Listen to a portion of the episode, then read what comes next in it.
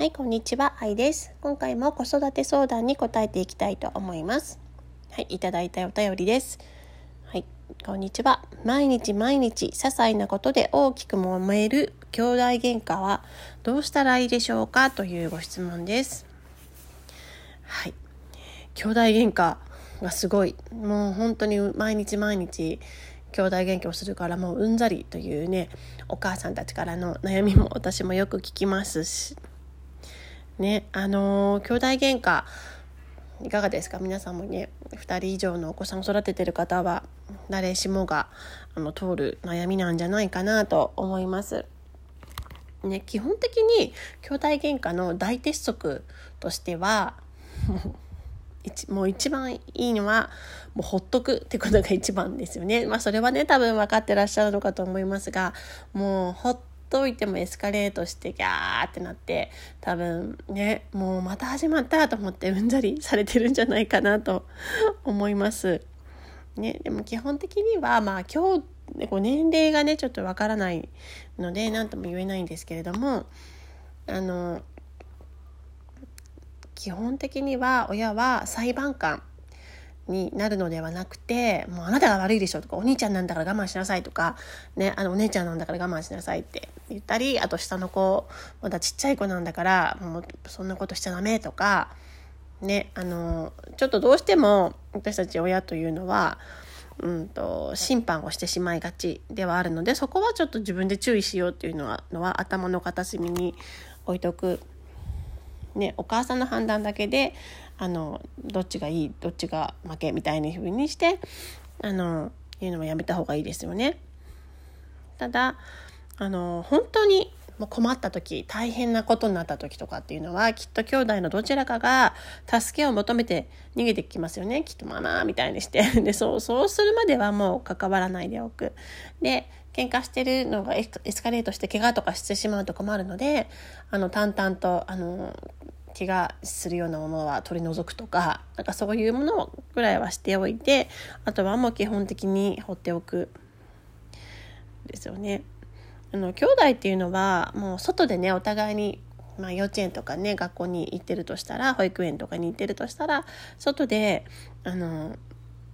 頑張って持っていきどころのないような感情を家族だからということでね八つ当たり八つ当たりというのはよくないですがまあ八つ当たりですよね八つ当たりっていうのをあのし合う部分もあると思います。ね。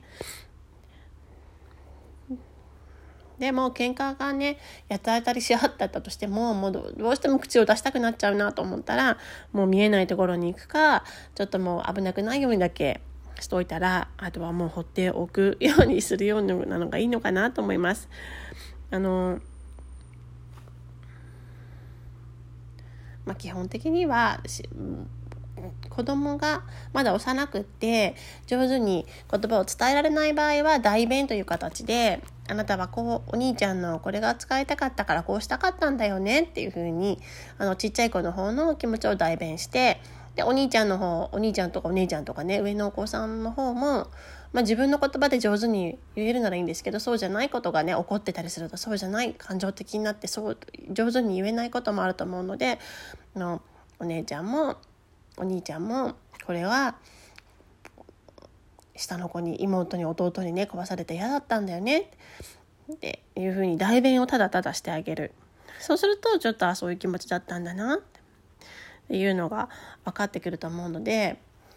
あの親が入ったりするすればするほどあのややこしくなりますもういつもお母さんはいつも妹とか、ね、弟の肩ばかり持ってとかって あと妹とか弟の方はいつも僕が私が我慢をしなきゃいけないみたいに思っちゃうかもしれないですし基本的にはもう関わらないのが一番ではありますね。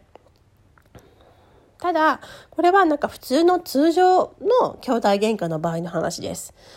もしも喧嘩の原因がなんかどちらのからの子供だけを例えばお兄ちゃんお姉ちゃんだけを上お母さんとかお父さんがね可愛がってるとか下の子だけを溺愛してるような風に感じていてそのために起こる喧嘩だったりするような場合はそれはあの対応が違ってきますよね。それはもしね上の子が僕も見てほしい私も見てほしいという気持ちで妹弟ばかりじゃなくて私も見てっていう気持ちでやってるアピールをしてるんだなって感じた時はそれ相応の上の子へのフォローというか喧嘩が終わった後にあのお母さんと上の子だけの時間を作るとかそれ相応のフォローは必要だと思いますけれども基本的には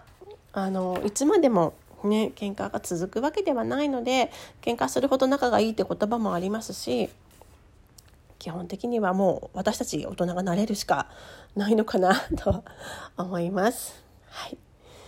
いかがだったでしょうか、ね、毎日大変ですけれどもこれもね元気な証拠だと思って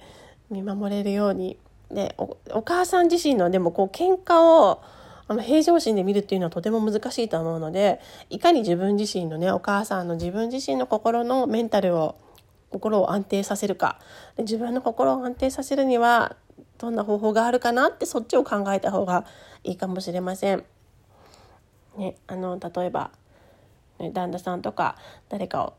に預けて一人で出かける時間を持つとかやっぱね基本的には私たちのねストレスモヤモヤが溜まってる時っていうのは一人の時間を持つっていうのが一番あの有効ですよね。あとはいつも私が言ってるんですけれども自分の感情をノート一般にひたすら書く基本的にはもう8分間ぐらい書き出す感情をひたすら書き書き出すっていうあの心理の療法があります。こうすることによってあの自分の感情をねアウトプット言語化していくことによってあれいつの間にかちょっとだいぶすっきりしてるっていう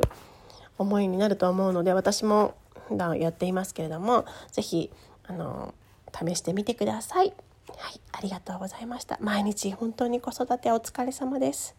ね、でもこうやって悩めば悩むほど子供ってね、あのお母さんが悩むってことは一生懸命子育てをされてるということなので、あのぜひ自信を持ってもういい子にしか育たない、いい子に育つに違いないっていうふうに信じて、あの毎日頑張ってお互いに楽しんでいきましょう。ありがとうございました。愛でした。